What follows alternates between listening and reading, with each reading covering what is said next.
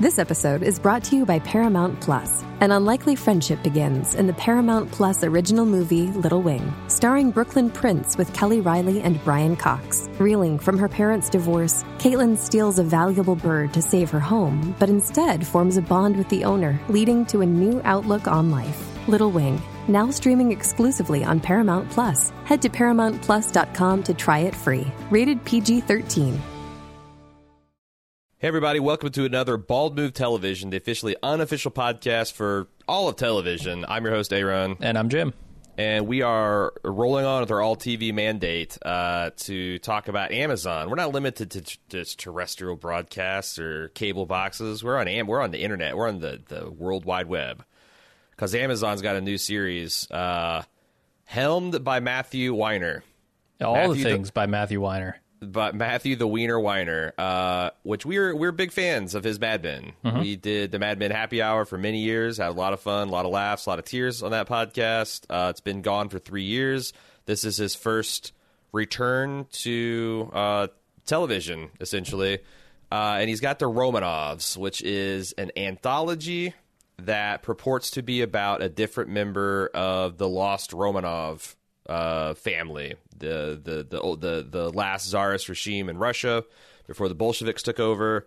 Um, I wouldn't say that like they're all necessarily actual Romanovs, but they have the sincere belief that they are Romanovs. Uh, we saw the first two episodes that were released this uh, over the weekend. I think it's actually on Friday, and they're going to release one episode a week uh, each week after this on Amazon. Uh, Jim, what did you make of Matthew Weiner's new series? So here's why people get paid the big bucks because I have zero interest in the topic of the show. And as a matter of fact, when you tell me, okay, we're going to make a series of movies because these are all hour and a half episodes, uh, and they're all going to be about a different set of people who think they're Romanovs, uh, I couldn't be less interested, honestly. Uh, so the only reason I checked this out is because Matthew Weiner is attached to it, and and you know he's the creator, he's the director, he's the writer, so it's got Weiner all over it. Uh, Sma- it's smattered with Wiener. Yeah, it, it sure is. Uh, and, and so, like you know, that's why you pay Matthew Weiner because people come in just for the name. Uh, right. that said, I think it was okay. Uh, I suppose I didn't not enjoy myself watching it, but I found it to be a little bit odd. M- m- Maybe the way that all these things are tied together is dubious at best, and is definitely like. I I like actually how James Poniewozik put it. Uh, he's you know longtime reviewer of the Weiner. Uh, in the New York Times article that he wrote, uh, he said that this is essentially Black Mirror for an, a dying aristocracy, Ah. which makes a lot of sense now that I've seen the first two episodes. I think that I was a good halfway through the first episode not knowing what to make of it. Mm-hmm.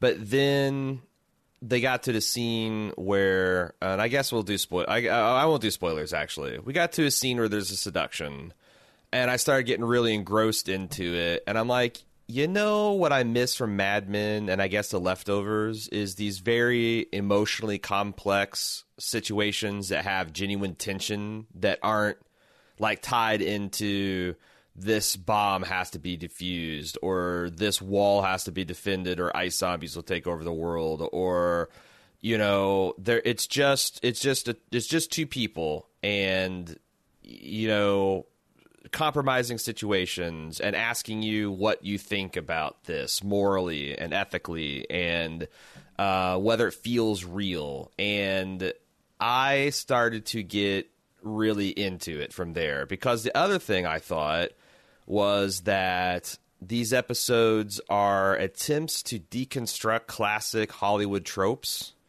Like the first episode is essentially 16 candles, you know, uh, a, a, privileged guy who's kind of like, you know, disaffected, uh, decides to treat a person from a, a lower caste or a, a different class, uh, like a Cinderella, as kind of like a gag or a um, a scam or of some sort, and then catches feelings, and what do they do? And like, a, and then the the woman finds out, and but uh, like it's everything is much more like I guess heightened realism, and it's it's it's it's like the difference between if you've seen like you know a Ren and Stimpy cartoon, and then you see someone try to make like a photorealistic uh, Ren and Stimpy and how bizarre it looks. Mm. Like I feel like the Violet Hour is a photorealistic, um, you know, John Hughes film, and the Royal We was kind of like a photorealistic, uh,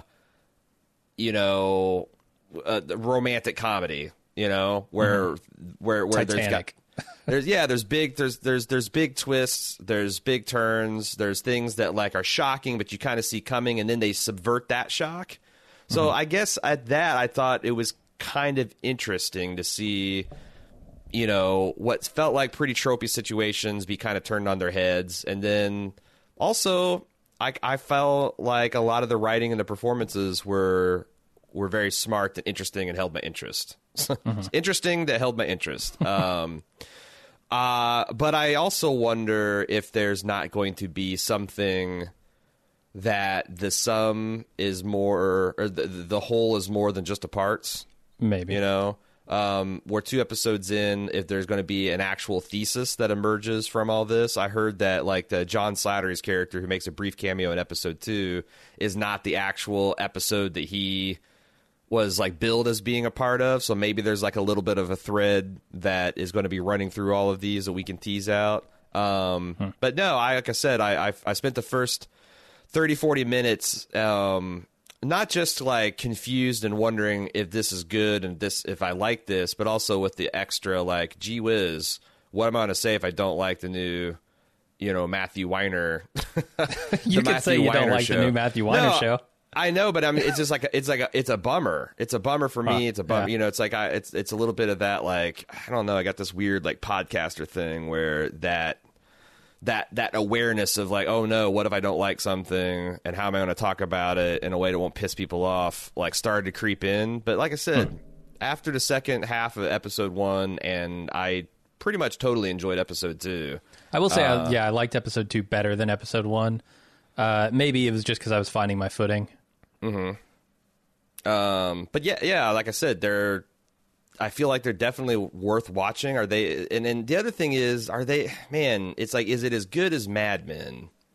Because, like, imagine Mad Men in a ninety-minute format. That's it. It's mm-hmm. just mm-hmm. you've got to introduce Don and Peggy and uh, and and um, you know the antagonists like Peter or Pete Pete Campbell, and you got to do it in like the first thirty to forty minutes, so the rest of the the the thing can play, and like how kind of just you know stripped down and and pared down that that that experience would be, and I just it's it's it's really it's unfortunate that his last thing was Mad Men. This very long, sprawling, intensely interesting, very watchable serial that came out over seven, you know, like you know, hundreds of hours of television. Now you're looking at like, okay, here is about ten hours of something, but. I, I don't know. Is is is it because no one gives a shit about the Romanovs, or is it because because who gave a shit about '60s era's Mad Men, you know, or admin? Yeah, uh, I, I, don't know. Certainly, I think the subject matter is less interesting to me. Um, and I I don't even know that I would compare these two things because like you're you're describing it's so apples to oranges here. Uh, we've got you know the 90 minute format, one and done kind of stories, mm-hmm. and then you've got that seven season huge arc uh, of these of an intimate look at these characters. I think it's very very different. So mm-hmm. I don't even know if I would approach the idea of which is better. Hmm. Well, I mean, yeah, I mean, I think you're that's what I was kind of groping for. Is it's a fool's errand, but yet everyone's doing it, you know. And I think because I, I, was trying to, I resisted watching any reviews or listening to any reviews. I didn't even go on a forum thread for the Romanovs because uh, I know that got you know created as soon as the uh, the series was announced, and I didn't want to get contaminated, but. I felt as I was reading like my old familiars, like you know, I read Poniewozik and uh, I read uh, the Sepinwall and a couple others, and I'm like, they did seem like I mean, I don't think they were uninterested, or at least you know, but but there was like you know this kind of like reserved quality to the review. Like this, you know, is good but not great. Maybe a little disappointing. A lot of takes on like what this means in the context of like the you know Me Too movement and like Matthew Weiner's uh, you know a- accusation of of uh, sexual harassment that came out uh, late last year. Um, that I guess I'm glad I missed all that because um, I probably like like seeing this as like uh, kind of a mild disappointment. I think might have influenced me to be like, oh yeah, like I'd have been looking for the flaws rather than trying to just engage with the material. Um, did you like? I, I don't know. Did you were you checking this? Were you checking the series out before you actually watched it, or No, uh, Okay. not at all. I, I went and I read, like I said, James Poniewozik's review in the Times uh, afterward, after I'd seen both episodes. yeah? Um, and and largely, I came away feeling the same way that he did.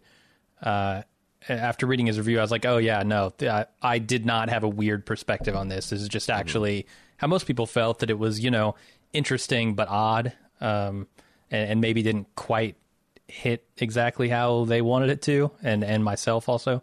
Yeah, it's funny because when I first heard this project, uh, I'm like Romanovs, huh? A historical period piece about the downfall. Like I assumed the downfall of the House Romanov, and then when I heard, oh no, no, it's set in modern day and it's going to be like putative descendants of Romanovs, I'm like, well, that's as weird as fuck. Uh huh. Um, and like when I was watching the credit sequence, which is you know the Romanovs getting blown away and their blood running across this floor, interspaced with like all these photographs of their of their family, and then like it turns from like classical music to uh, Tom Petty's uh, "Refugee." And there's this really cool shot of like you, you, what I think you're supposed to understand is Anastasia, uh, Romanov, the the one that you know is always purported to have gotten away, fleeing in her you know little little blue riding hood, and it morphing into a girl in like a blue wind jacket that's just like walking up the staircase, like that. You you get this idea that like there's this historic loss that has pulled something out of all these people. And regardless of what had actually happened, the idea of it happening is the important part. And I thought it was interesting just juxtaposition. We're, we're going to probably get into heavy spoilers from here on out. So if you haven't had a chance to watch it, I can't imagine this review would, would move you either way. Uh, but, you know, I just want to give you fair warning. Uh, could I say like watch episode two first? Hmm. I guess it doesn't it's matter. The, it's the more interesting of the two episodes. At least it was to me. Um, the yeah, I'm Or, or maybe the easier to engage with of the two. I won't argue that because like the first half of the first episode I thought was such a hoary uh trope uh of this like, you know, driving Miss Daisy bullshit that like I it, it, it was it, I kind of had but and then it got more interesting in the second half. I do think the first episode's maybe more visually beautiful, but that's probably just because my god, that apartment in Paris, France I know you can't uh, beat it. you go to certain parts of Paris for, and you with the right camera and the right lighting, and it's like, my God, is there a more beautiful city in the world? Mm-hmm. Um, so yeah, I, I would say that like episode two is broadly speaking the more entertaining and interesting of the episodes. Um, but I think it's also it's interesting because like episode one also leans into kind of what I thought the Romanovs would be, like this aging aristocracy that's desperately trying to hold on to that that prestige and power uh, in in a way that the rest of the world thinks is silly and anachronistic. Yeah. And the second episode was more of like, I don't know, like you know, a, a middle class American Romanov that's just like feels like he should be an emperor and he's not. Yeah, until you get to the boat, and then there are some silly anachronisms there. you know, some Yeah, over the top, yeah, yeah. ridiculous Yeah, yeah, yeah. stuff like that. But yeah, we should talk spoilers because I I do want to talk about some details. Hey, before we get in depth with the Romanovs, I want to talk about uh, upcoming things here at baldmove.com. Next week, we're pretty excited. We got a new feature, completely new type of feature called the Super Serious Film Fest. And we see it as like a spiritual successor to the Commission podcast, which we're bringing to a close uh, this year. It's a chance for us to talk about a lot of our favorite movies, a lot of your favorite movies in a more structured, interesting kind of format. Uh, the first Super Serious Film Fest is subtitled Season of the Cage.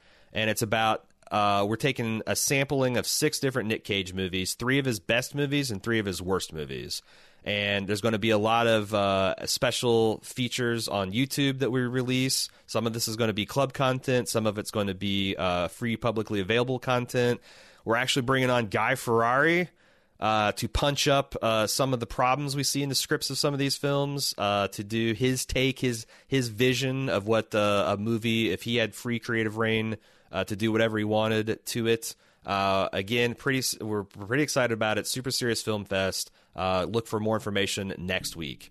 Also, uh, the final Empire Business dropped this week, where we do the studio tour, uh, the studio as it was before we decommissioned it, because we're actually going to be moving studios uh, either late this year, or early next year. Because if you didn't know, we're actually broadcasting out of Jim's basement right now. Uh, we got Bald Cave 2.0.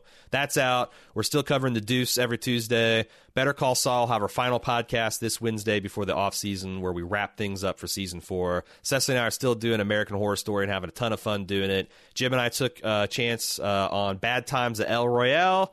Had some bad times, had some good times. And finally, we got to see Oliver Stone's JFK as one of our final commission podcasts. Check all that stuff out at baldmove.com.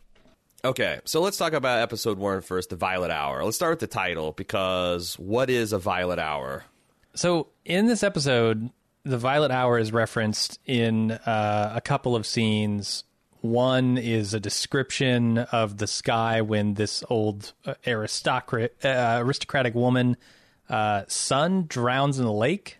Mm-hmm uh, or, or drowned somewhere. I don't know if it was a lake, but she said that you know the the sky was more of a violet color than the described light blue.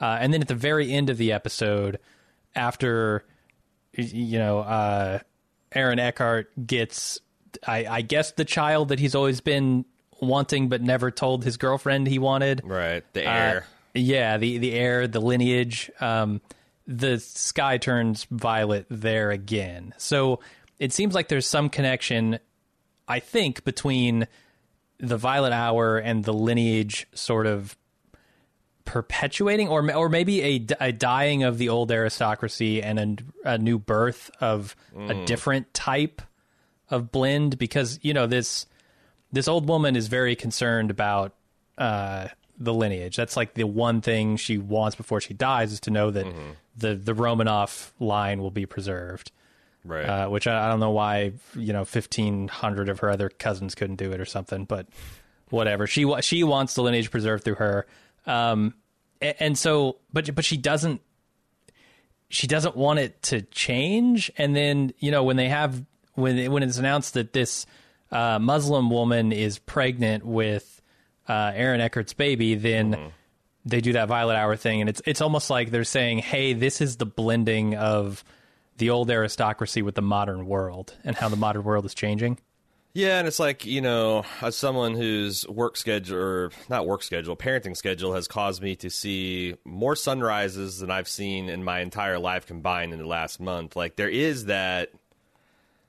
Both sunset and sunrise could be described as the violet hour. Mm, so, like, yeah. when her son is, I like that. It's like when her son is drowning, that's her seeing, like, the sunset setting on her part of the Romanov Empire. And it, I think you you said something like, "Oh, you, her other fifteen hundred cousins could do," you know. But I, it does seem like, and I, I want to talk about this as a larger topic next, maybe. But like in this particular show, the Romanovs as a diaspora. Mm-hmm. seem throughout both episodes preoccupied with pre- keeping the lineage. Like when yeah. um, you know, uh, what was what was the the the, the Corey Stoll's wife's name? Emily. Uh, I I just know her as Kerry Bishé.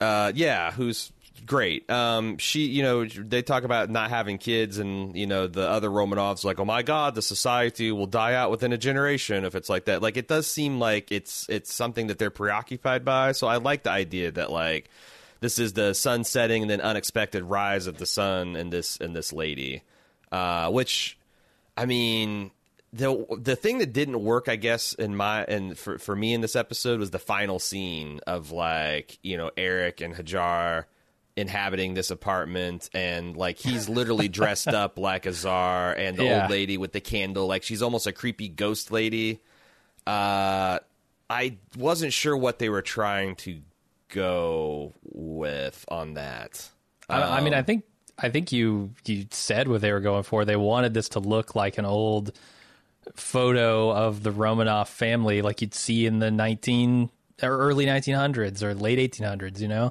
But why? I mean, I was like, it's like, yeah, I was like, uh, I don't know. It's funny because like I feel like um, what is less is, is is a lot less interesting. Like being able to say like what a scene is depicting is less interesting than like why what is the purpose of that scene showing. And there's Well, a I- lot of people. Oh, go ahead. I was gonna say I feel like they're showing how different this Romanov family has become. You know, like there's a scene in the market where the the old lady uh, is having Hajar do all of her shopping for her, and then these two very old, very crusty white people come up and they're like, "Oh, can you believe like."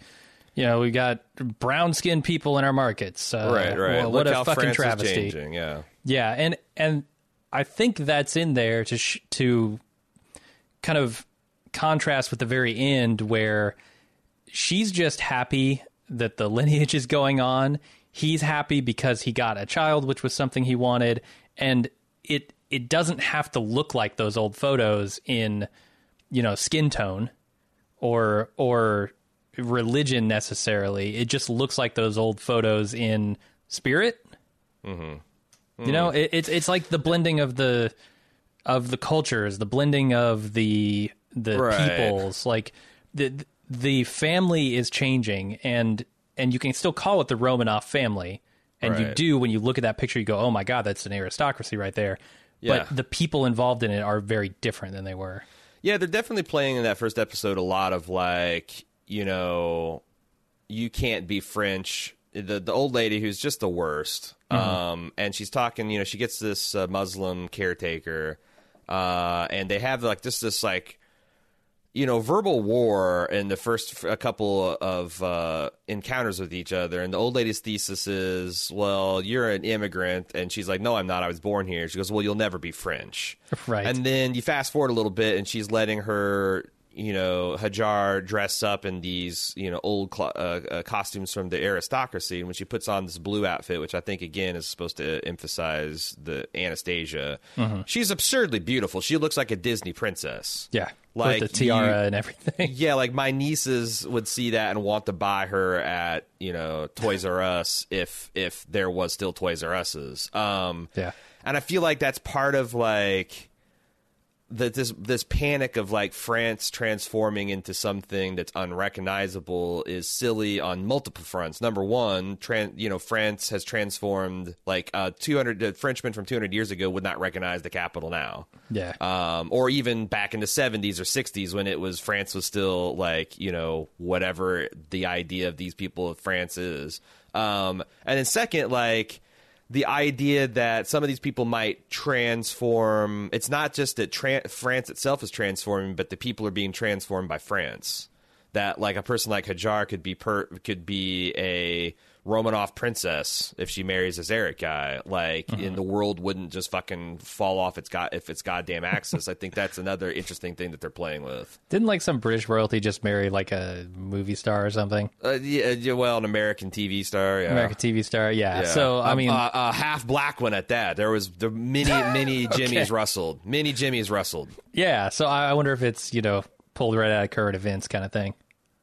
It might be. It's weird because like I felt like there's the other thing. There was a little bit of both sides ism on the like that Matthew Weiner was engaging, where you know Hajar's mom showed up and she was pretty awful in how she depicted Hajar's sex life and Eric's motivations. Although I think that she's pretty much right about Aaron Eckhart's, um, at least his uh, at least his beginning his his, his beginning motivations. Yeah. um, because that's do you want to talk? Uh, that, that's the other thing I want to talk about. Like, there is an interesting thing that happens where I think um, Aaron Eckhart explicitly set out to seduce this woman and um, try to as a, as a way to win this apartment, which is his kind of life's chief aspiration to get this big fancy apartment that is his his aunt's been in in haunting for the last few decades. Yeah. Um, and I felt like he started off as like you know he came out of that bathroom after he did the like full emotional court press of this isn't right and this is blah and this is and it wasn't getting anywhere. And he like went to the bathroom smoothed his hair back. Is like okay I'm gonna try a charm offensive.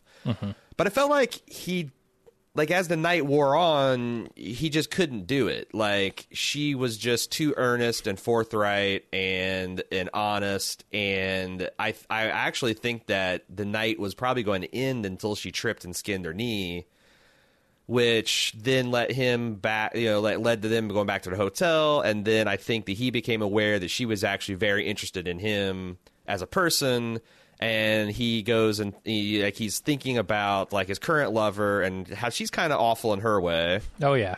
Although, and I, I'm I, you know I, I, can't finish the thought before I go d- digress into something. But yeah, like I what's what's your opinion on like when did this become something that was exploitative and when did it become something that we're supposed to feel good about? Because I felt like I felt good about uh, the final scene where you know, Eric embraced Hajar, and his old girlfriend uh, stole the Fabergé egg and ran off into the night. the and fake the creep- Fabergé egg, maybe. Yeah, and and um, but I didn't know that.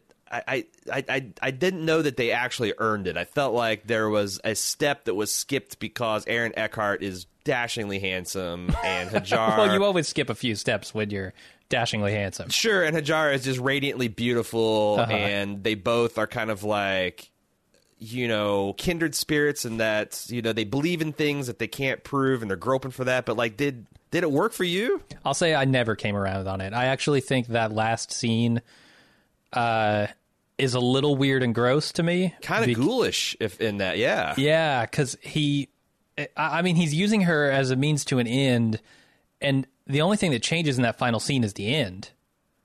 Like he instead of getting an apartment he gets a child and I think he mm-hmm. wanted both of those things, but yeah, but both of them felt kind of gross at the end to me.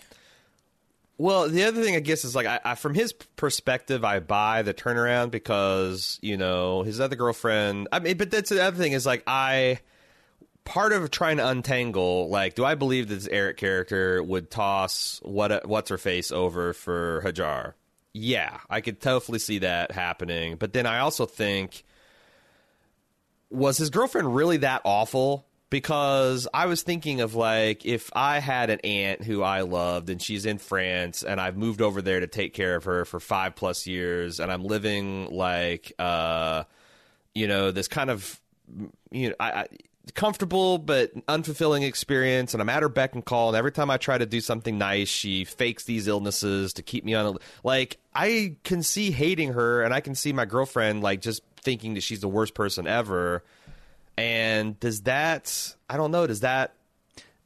I, I kept on thinking like, well, like, do I? I feel a lot better if like Eric's girlfriend is just a totally irredeemable evil evil person, but. Mm-hmm. And and the show's wanting me to think that like she's a vulture, but the only we, the reason I think that is because she hates the aunt who is a terrible character, and the aunt who is the terrible character calls her a vulture.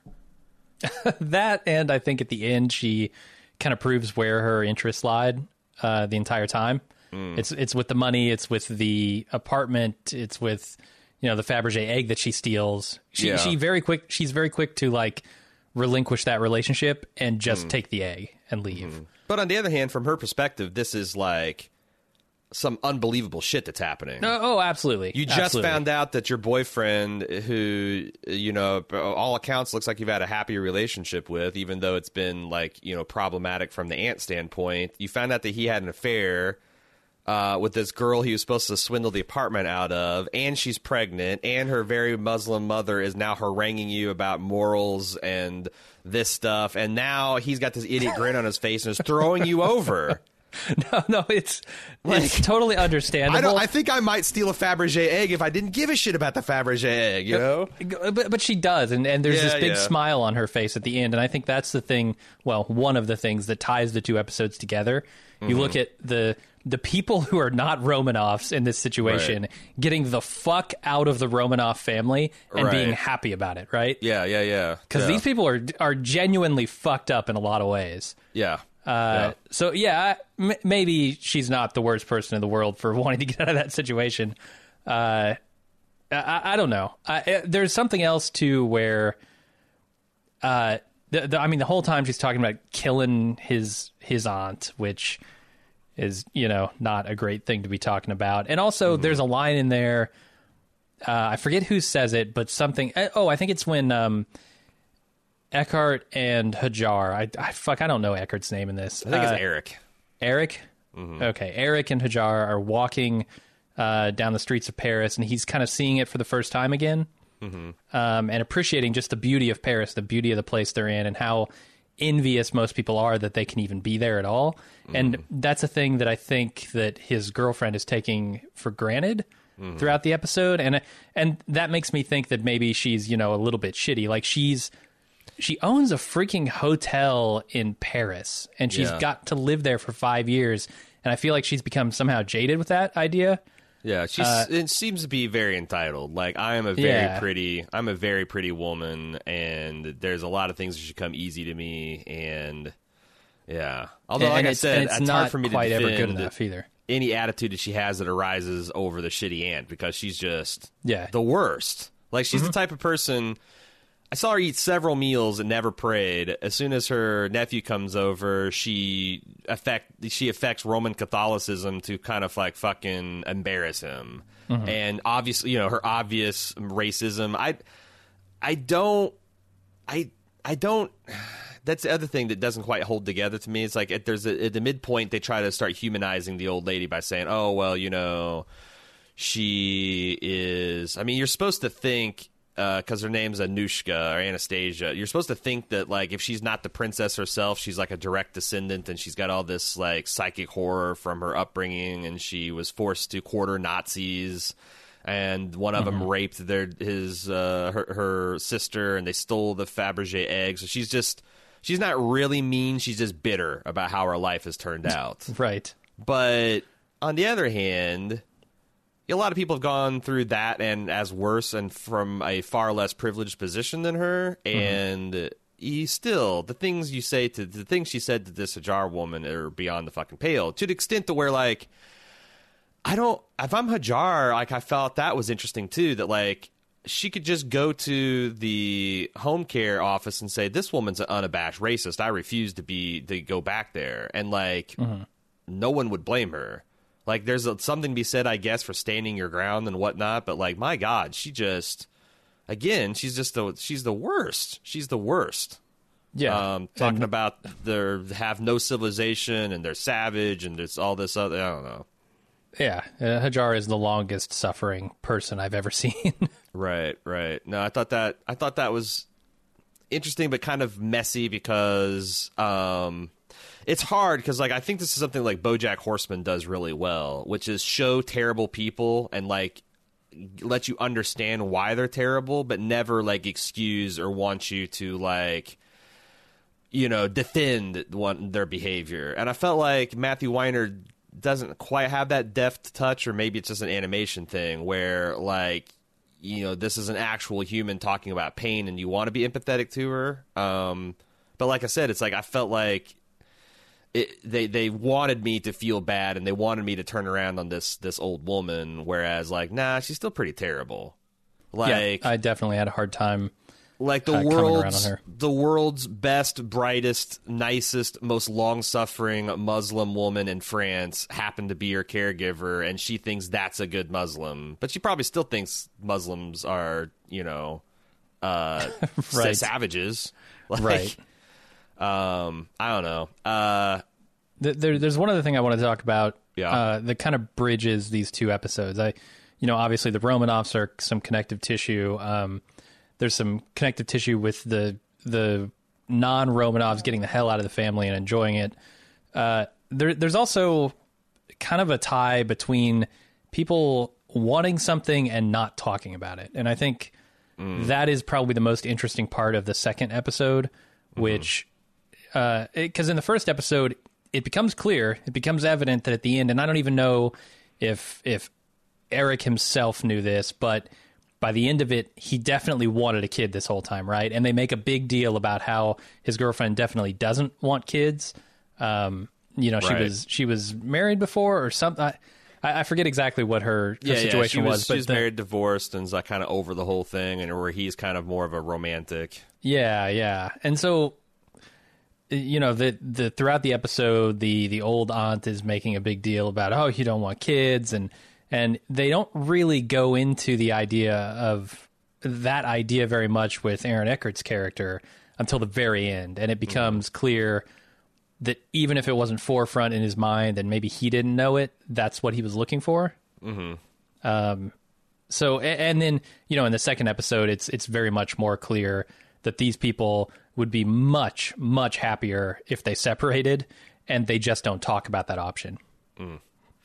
I, before before we go on to the second episode or leave the first episode, I want to talk about the the concept of the Romanovs in general, mm-hmm. like this society that he is depicting. And I, you know, deliberately didn't read a whole bunch on this because um is is your opinion that this like Romanov diaspora like to the extent that they would like get together and like sit in conferences about their shared history or is that a real thing? Is that something that is actually part of is a, a pocket of the real world that maybe Weiner has researched and was interested in, or is it just like almost a science fiction concept? This this uh, longing of the lost Romanov dynasty of all the Romanovs throughout the world um, is what, what what do you think is more close closer to the truth? uh, so I, when when I saw the sign on the cruise ship for the Romanov Family Society, I made that I made a note, uh, and I went I looked up the the society, and apparently that society isn't real, but what is real is the association. So there's a Romanov Family Association, and I think it was formed in the 70s, and it's headquartered in like Sweden or something, or, or I, I don't know, some European country. Um, and It's headquartered in Sealand. right, Sealand. That's the only place the Romanovs can go to avoid their persecution. So I guess it is kind of a real thing, but as, as to the extent of it, like uh, renting out cruise ships and having these these meetings on family history, I don't know. How do you prove that too?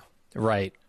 Is it his last name thing? It's just well, my mean, last that- name's Romanov, so That seems like the shittiest way to prove something ever. uh huh. Um, but yeah, I wonder like what the because because the whole idea is like a lot of these people like flee flee fled as as refugees and, and and outcasts. Like how like you know can you can you go trace your birth records back that far back past the revolution? I don't know. You have to own at least one Fabergé egg. You do, you do. Yeah. It doesn't have to be doesn't have to be doesn't have to be real. Right. did you think so?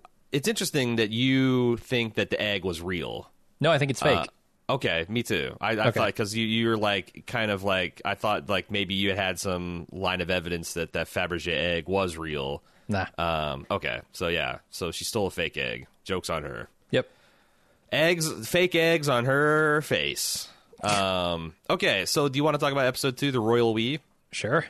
Um, I thought this was interesting to open um, in this kind of a mundane situation. I, I do think that this ep- the, this show does excel at like you know having fairly mundane situations, but do a little uh, interesting take on them. Like in the first episode, there was like the family sitting around after dinner, drinking wine and smoking smoking marijuana in front of their ch- very small children, which I thought right. was arresting. And I'm like, well, I mean, I guess adults drink and smoke in front of children all the time. It's just weird Yeah. to see them doing illegal drugs, and to the extent that you believe marijuana should or should not be like maybe, but like this one, Is it this- illegal in Paris? Man, fuck if I know. Uh, Hmm. no, they the the Bastille they keep open explicitly to jail people that they find smoking reefer out on the streets. Right. Um, anyway, uh, the the whole starting with this um, marriage therapy, Uh-huh. uh, and I immediately did not like Corey Stoll's character because, like, I I can't imagine being in a relationship with this wall of apathy. Right. Where it's like, well, I'll do whatever you want to do, but I'll roll my eyes and sigh when you make suggestions, and you know, mm-hmm. because I'm fundamentally just not. I'm a I'm a happy. I'm an unhappy, disaffected person. Mm-hmm. But like you know, she's like this. This woman's doing like some like emotional work. She's trying to figure out like you know they say opposites attract, but then they also say that you should have a lot of things in quality. You know, both can't be true, and or maybe both can be true, and you know, uh, And I like what the therapist says there. That's a movie. You know, Yeah, these yeah, yeah, lines yeah. were written for a purpose. Don't think that this has any analog to real life. Right, right. Um, but I, I thought that um, I don't know. Like this is this is an interesting. This this felt like a screwball romantic comedy with like you know uh, you've seen it like a bunch of different times where the guy will scheme away where there's the, the, the, the there's some manufactured situation where the woman's stuck out of town or the man's stuck out of town and she's thrown in with this other person and like hijinks and shitsu and it's like kind of a fairly lighthearted low stakes because you don't really give a shit about Carrie Stoll or Corey Stoll you don't give a shit about his wife um, you don't give a shit about the relationship so like seeing this guy engaged in this low stakes you know, 12 Angry Man nonsense to, to win over this English Gal Gadot type doesn't like really land. And then you're kind of happy for his wife that she's having fun on the cruise and intrigued when Noah Wyle shows up. But like, it's all kind of, you know, pretty low stakes and droll up until the very, very end where he tries to murder his wife. Um, and that I thought this, like, I saw this coming a mile away. Yeah, as soon as like you know they're hiking up this thing and you know he's she's getting ahead and he's like giving us significant glances. But i was kind of surprised that she lived lived through it. Like that was the, the shocking twist. For sure. because i thought this was just going to be a dark you know like oh don draper uh you know turned his brother away and he hung himself kind of thing you know um or lane Pryce is going to be found committed suicide in his office but he so it's like he started off with like a screwball romantic comedy. He took it dark, and then by the end, it became a screwball romantic comedy again. Yes, I I guess I agree with that. Uh, it it was very strange. I thought, I, guess I was looking for the Romanoff part of it, and you know it, that's weird to say in an episode where we see more Romanoffs in an episode, uh, the most Romanoffs in an episode so far, but it felt less Romanoffy to me mm-hmm. than that first episode.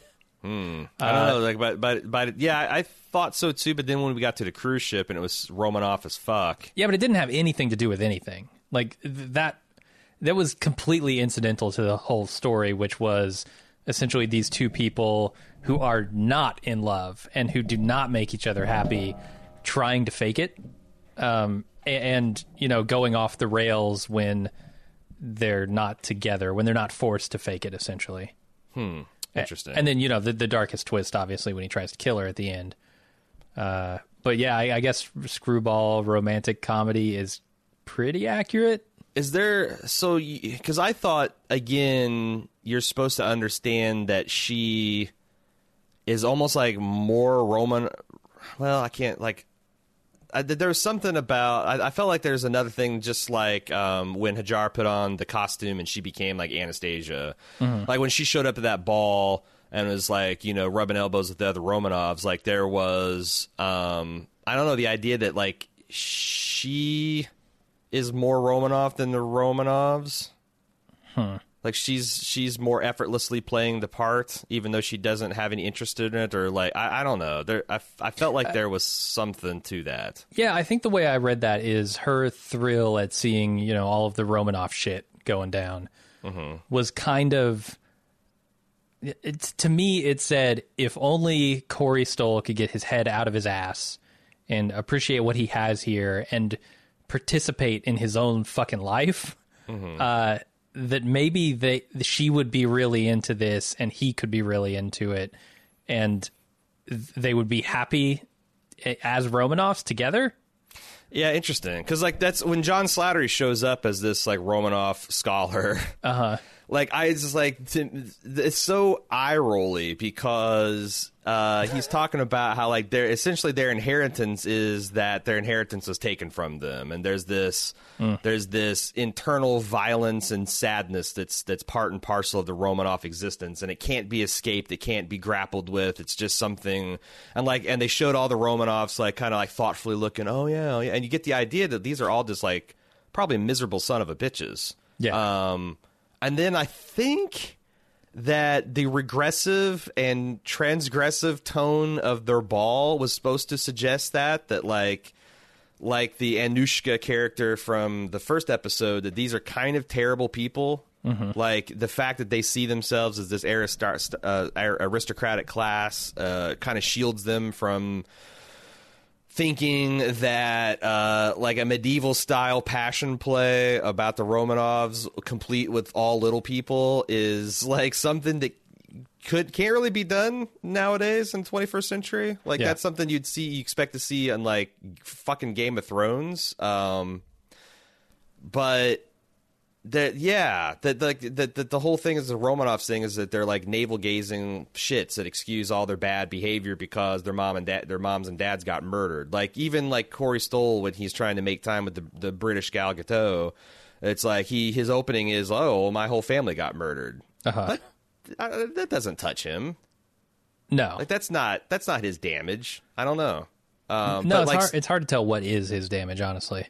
Right, right. But I don't know. It just seems like there was like no making these people uh, happy. I thought there was uh, something else instructive, like you know, you got the people that are like even at her table at the ball, there was people that were like super into the Romanov cruise and the Romanov identity, and then they were married to people that like don't give a shit. Mm. You know, like like Noah Wyle doesn't give a shit about the Romanovs and thinks it's a bunch of bullshit. The one elder fellow and the one girl was or the one woman is like oh you know if if everyone's like that the romanov society will be dead and within a generation he's like oh yeah wouldn't that be a shame right um i i mean i i that's that's a really interesting tension to have like it like imagine like if you like i'm just trying to think of like imagine if i was drug on this cruise and everybody is unironically all about being a Romanov, and I think this is all creepy and weird. Like, how do you have how do you have a relationship like that? And yet it seemed like that was the relationship all the Romanovs had.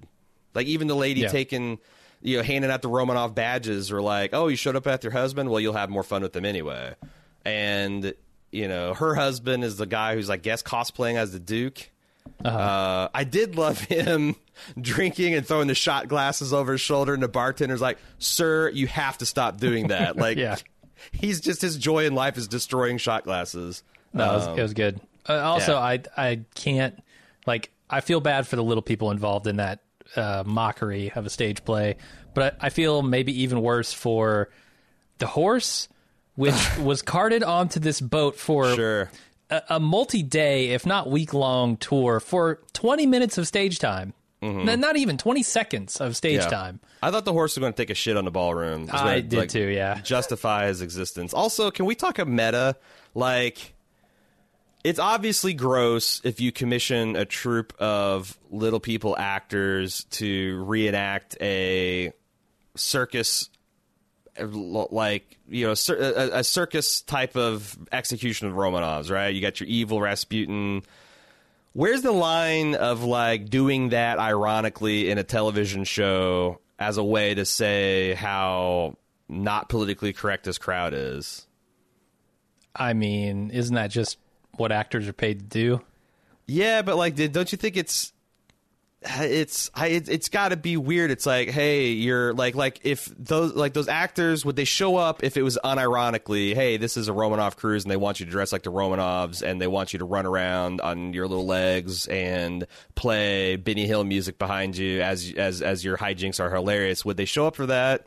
Look, Nick Cage got paid I don't know how much money to do himself ironically and Mandy, so I, I can't feel too bad about them getting a paycheck. I'm, no, dude, to I'm ironically fe- portray themselves. I'm not feeling bad. I'm okay. just meditating on what it's like and what the yeah, what are no. what are the the what are the rules to this? Because like I agree, like if I um if I could make a buck doing something uh, then like traditionally I've done that, you know?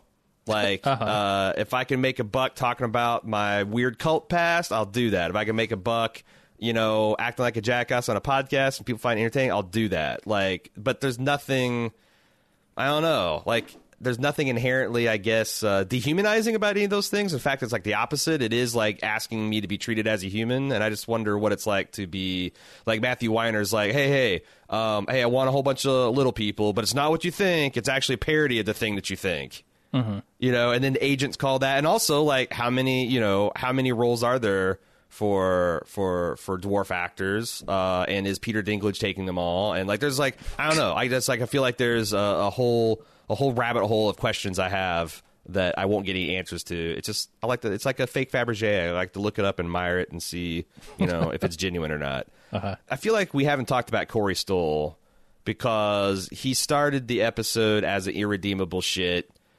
He was an irredeemable shit throughout the episode, and by the end of the episode, I thought f- briefly that he was going to learn a goddamn lesson. That Uh-huh. like that this British Gal Gadot is going to teach him like you know you just got a little bit of spice made life Nah. worth but but you, the the real happiness is to be found within and with your own beautiful wife who's vivacious and oh by the way fended off a very charming uh, very wounded Noah Wyle Right. uh, which I've seen ER that's a hard thing for a woman to do That's a tough thing. Yeah. um, and you know she's just manifestly too good for him, and I thought he was going to realize that until he suggested the hike, and I realized that no, in fact, he was going to try to murder this woman. And there's Oh, something. hmm. Okay. What, what? I'm sorry. What? What was your oh oh on that? Uh, well, I was just thinking, I. So you must have read the breakdown in the therapist's office very differently from the way I did because I read that entire like, oh, I finally realized what's important thing as not him realizing his wife is important, but realizing that he's not happy with his wife because he doesn't have the freedom to experience that feeling that he got uh, running around on his wife, essentially. right. Uh, and so I kind of knew from there on. And when the night before they went on the hike, when he suggests, "Hey, we should go on a hike tomorrow," I was like, "Oh no, this is bad. This is very bad." Yeah, because I, I guess I should. um, I no. So I thought that the therapist office breakdown. I was with you, Oh, but okay. then when she like embraced him and he kind of like melted into her embrace, I thought like, well, I I didn't see that. What I saw is a man who was having a breakdown, a woman who had arms around him, but he was not giving an inch there. hmm, interesting. Uh, So I, I yeah, I, I guess because I was with you, I thought that the breakdown was over him realizing he wasn't in love with his wife, but then Yeah. I thought in the ensuing days, like maybe that he's, you know, like because like there's, I, I just felt like there had to be redemption for his character. You would You think so, yeah. um, or this poor woman is stuck with this guy for the rest of her life. I guess the redemption is for her. she Yeah. gets to like. I mean, I don't even know what it's like to realize that your husband, that I think sh you know you genuinely care for, is is not only didn't love you, but also was going to like murder you instead of like doing the right thing, which is breaking up with you. I mean, such a Um, fucking cowardly way out, right? it is, man. But like you hear about this shit all the time. Like Uh-huh. these guys that feel trapped in relationships, but their pride is like, well, I can't get a divorce because then I'd look like a bad dude. I know I'll I'll murder my wife and get away with it. Like right. this shit happens not regularly, but like you know the fact that it's happened non-zero numbers of times is is is is, is a shocking indictment of the moral craptitude of the human human soul. Um, but like, but yeah, and like the fact that he did this after every evidence to the con like this this British Gal Gadot has said no, it's never going to happen. It's never going to happen. Not even if you were single. Like I'm not even tempted. I love my husband. Uh, one of the reasons I love my husband is he's dumb enough that I can step out and he's none the wiser, and I'm a beautiful. Uh, urbane, desirable woman, and I can get away with it. And you are like Corey Stoll, who is weirdly magnetic and attractive to people, even though it doesn't really it defies kind of like common sense and and and conventional wisdom. But you you got you're in the Adam Driver zone of a goofy looking dude that women find irresistible. So go, and, and your wife is an idiot, so go out and have fun. And he just fucking just heard like, oh no, it's, oh no, oh no, sailor. If you murder your wife, I'll be I'll be available. It's some cringy. Sh- it was some some cringy ass shit that I was watching. It is, yeah. Um, like just just cr- like that the the montage of him calling her and calling her and not getting return calls, just crazy town. So Yeah, and you talk about uh, you know Corey Stoll, uh, the ER guy, whatever, Noah Wyle. Noah Wyle, yeah. Their, their magnetism. I ever since I've seen *Halt and Catch Fire*, which is where I was introduced to Kelly Bishé, Kerry Bishé, uh, I really, really like her. First of all, she's beautiful. I mean that that helps, but she's able to like convey uh like a, a bizarre like pure innocence and also Yeah. like mischievous bad girl. Like th- there's a massive gulf between those two things, and yet she walks both sides of that gulf Yeah. uh, effortlessly. And you know, she she always seems like she's very sharp too. She's her, at least the character she's playing. At, I mean, the actress is able to bring that to the roles. So Yeah, uh, no, yeah, I, I'm like a huge fan of Kerry Bishé now. it's I I am too, and I I remember her being Scoot McNairy's wife, right? Yes, because I saw the first, I think, two Donna. seasons of that. Um, I thought that, yeah, like I guess I would say that she's appealing, uh, Mm-hmm. like in in like kind of like a a, a Carrie Coon's kind of way, like a multidimensional. Yes, they're attractive, uh, but they're also like you you, you said, there's they seem very bright. They seem kind of like game and up for anything, and like they seem like they'd be a lot of fun to be with, but also inter- like yeah, I I totally, and I guess that's one of the frustrations is you see you know this guy who's built his whole life because you kind of you also find out that like they work together and i think that she maybe is the one that owns the company and he just works there oh man, this is sounding more like Halt and Catch Fire* every day. Right right right. Like that like he's built his whole life around and it's a good life but he is b- bored for whatever reason because he thinks he should. I thought it's interesting that when she was on board the cruise she saw an old painting of a romanoff that looked exactly like him. Uh huh. So like I think I think it's interesting that like what I what, when I heard like the, the the pitch about this being 21st century Romanovs, like there was a little bit of tongue in cheek implying that they're not really Romanovs, they're like diluted Romanovs. But I felt like every one of these episodes so far gives pretty compelling reason to believe that the person is an actual Romanov, whatever the fuck that means. Mm-hmm. You know, like if I found out I would, it's weird because like if I found out I was a Romanov right now, I don't think it would change one bit how I feel about myself. Like, but Corey, You'd like, have to get a Fabergé egg though. I get. I mean, They're hard I- to come I- by. That's what happened. I, I think they ride up to your house on, in a in a cha- in, in, you in, find in, out? in- in- yeah, and they ride up with in a, in a big uh, uh, coach, carriage. Yep. a carriage, and they give you the Fabergé egg, and inside it says, "Congratulations, you're a Romanov." Right. Um, but like they like, it's not a call to adventure.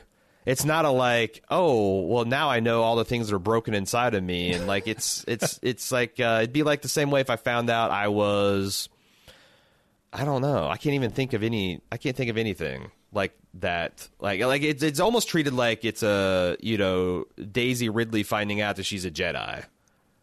Okay. Yeah. Like it's this thing that like this knowledge that alters your entire life course and how you perceive your life and and, and contentment. And it's almost like a, a disease where you could be surrounded by beauty and opulence and culture and still feel like you have lost something. You've because it's not the fucking empire that your family built and it was taken away from you. Yeah, no, I, I'm definitely getting what they're putting down there, and it's it's interesting when I when I look at the Corey Stoll character, I I think he's a bit of an enigma, but also I think I can see something within the Romanov stuff that makes him the way he is because they do make it a point to say that he is essentially the employee within this company, right? and that that Kerry Bishé is the one who's make calling the shots. Um, And then you know him acting out is very much like an expression of or reclaiming of his freedom in some twisted, fucked up way. Uh, and I feel like if he were the aristocracy of the early 1900s, uh, he would be able to do whatever the fuck he wants, right? And you look at the stuff that happens on the boat with the Romanovs, they're doing whatever the fuck they want.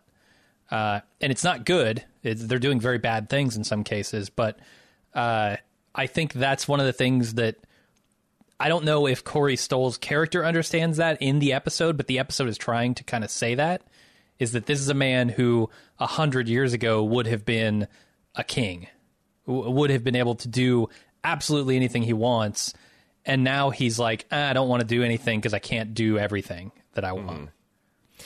Yeah, it- it's it it kind of dovetails into like what uh, Slattery was saying about the Romanovs and like what an impressive regime they were because like he mentioned like he mentioned as laudable and there's all these Romanovs nodding. It's like they maintained feudalism until well into the 20th century and I'm like. Right. The fuck, man? Uh. like, like, uh, you know, it's, it's like saying America's burned coal well into the 21st century. It's like it might be true, but it's not th- something that we should laud or brag about. Or Yeah. like, I rode a horse today every day until the, you know, the, the Starship Enterprise came. It's like, who gives a shit? Like. Uh, that's you. So yes, this family is, is, is stayed in the way of progress, and were brutally massacred because the people apparently were so happy with the way things ran Yeah. that they were popularly revolted against and, and killed. Um, yeah, I I don't know. Um, there's a little. I thought there was some. There's some kind of interesting stuff that. Um, like I think it's because like you know one of the one of the um one of the criticisms about like you know Me Too and and and uh, the crazy idea of respecting women and consent in general is like oh they'll be there it'll be the death of passion and romance in a world, and I felt like this scene at their the lake house was kind of like a response to that how like you know they were playing with little non-consensual consent but the woman like at one point uh, the british gal gadot type like had to tell corey stoll to stop and have him actually like respect the fact that he would stop. And then she flipped the sexual identity name. And i thought that all stuff was very very sexy but it was also all done within the rubric of of like consent and respect. And that's a pretty good way of saying that like yeah you know making sure that people actually want to have sex with you before you have sex with them not necessarily the death of uh of uh, sexuality and romance. Uh-huh. that some that some would, would say it is. Hey everybody, before we get into the feedback for the Romanovs, I want to talk about Club Bald Move, club.baldmove.com. And the reality is, uh, if you enjoyed our discussion of the Romanovs and looking forward to hearing us talk about it in the upcoming weeks, uh, there's zero chance we'd be doing that without the club. But the club didn't exist. The funds for us to do uh, podcasts uh, on a full time basis. And if you heard our housekeeping, you know that we're going to have like six different podcasts dropping this week alone. Uh, we just wouldn't be able to do it. And it's not an altruistic thing like, oh my God, I want to hear him talk about the Romanovs. I better pay. You also get a bunch of bonus features uh, for your money. You get access to ad free feeds, video versions of a lot of our podcasts, uh, bonus content such as quips and lunch with Jim and Aaron. Uh, some of the con- content of the upcoming serious, super serious film fests are going to be exclusive to club members. You don't want to miss out on that. Check out club.baldmove.com for more information and sign up today.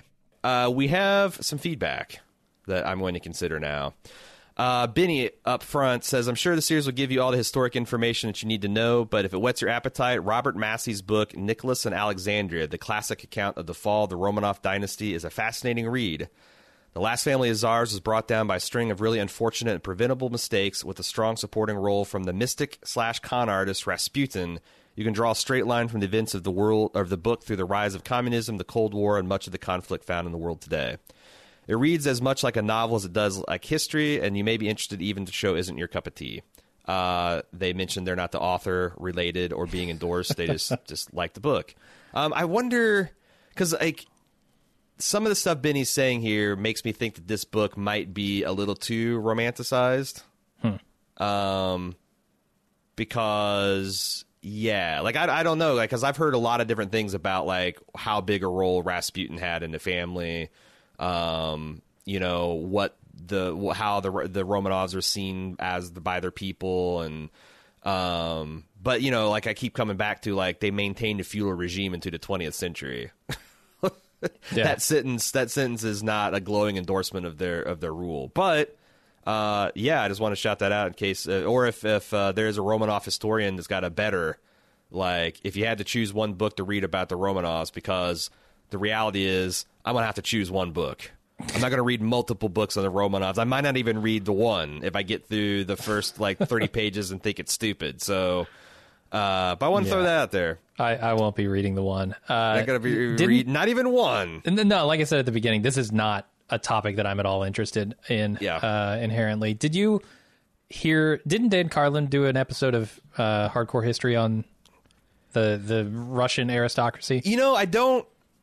I think he touched on it as a med. Like I think as, as a meditation of how much death touched these families. Like that, you know, because the, Ah, yeah, the, yeah. the the czar loved his wife, like you know, like seemed like everyone agrees he loved his wife, and yet there's so many of their children died, and how much like mm-hmm. sadness that that would like bring into a house, um, in a way in in a way that like we in the 21st century can't really relate to, like having 13 children and 11 of them die.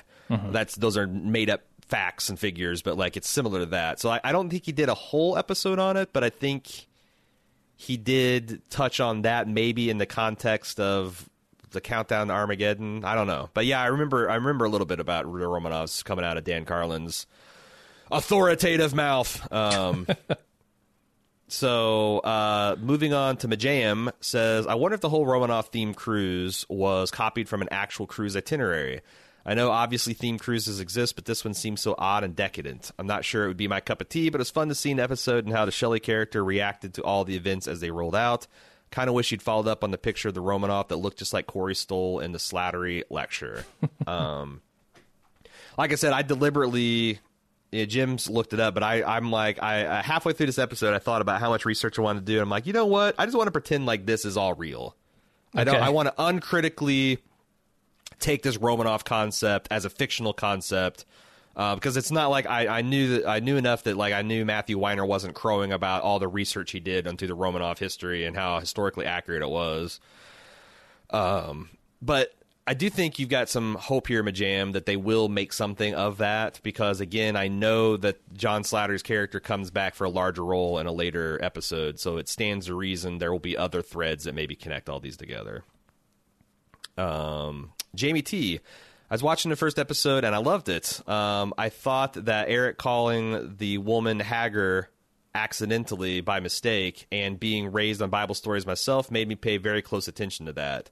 Um, do you know? Uh, do you do you remember from our our, our shared mythology, no. Jim, the character of Hagar? I, I remember the name. I don't remember the story.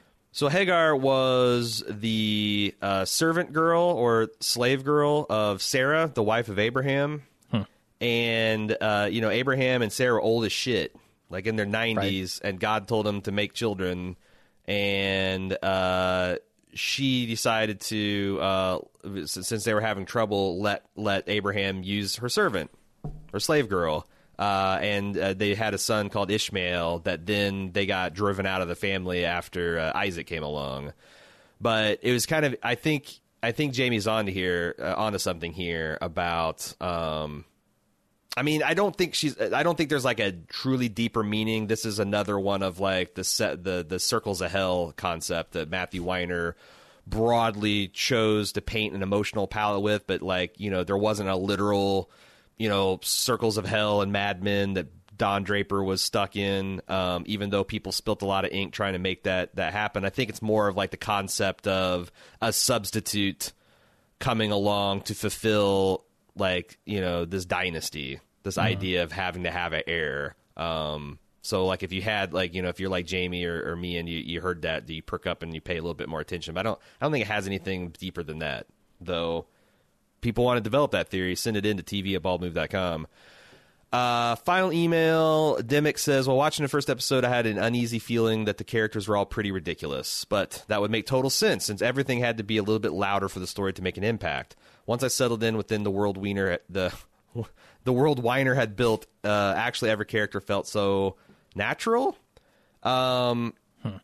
That's something that I kind of felt too. That like I was trying to get at, like how would you express the depths of Don Draper in thirty minutes? If you had yeah. to explain him, his relationship to Betty, his relationship with Peggy, the rivalry with Pete, his friendship with uh, Roger. Like, how would you ex- how would you get that in 30 minutes? And that's what Matthew Weiner has to do in every single episode.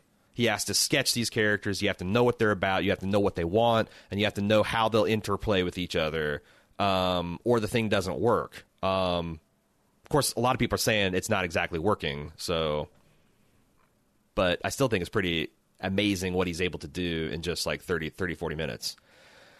Uh, I do have a minor quibble, which is that I think the we- the Weiner has a type uh, when it comes to his female leads. Sophie in episode one and Michelle in episode two can both be body doubles for Jessica Paré.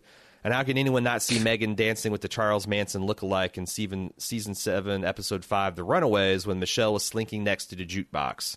Not to mention, Shelley is basically an even thinner Betty, version of Betty Draper. Uh, I mean, one of them is, is kind of a French girl. Yeah, no, yeah, she them totally. lives in Paris at least for five years. Like I, I, I don't, I didn't see that they were all. I, I guess they all look alike, and that they're all slim, attractive Hollywood women. Right. I was gonna say Hollywood has a type too. Um, I did like sit up a little bit and took notice of Sophie being extremely tall because I noticed she was wearing flat sandals and she was as tall as Aaron Eckhart, which I know I think I remember reading him as being at least six one, maybe six two. So I'm like, damn, that is a tall, tall woman.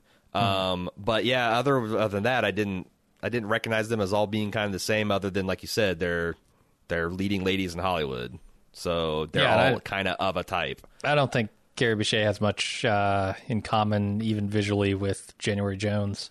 Mm.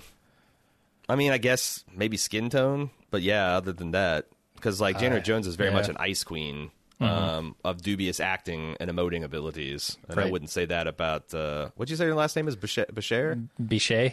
Boucher.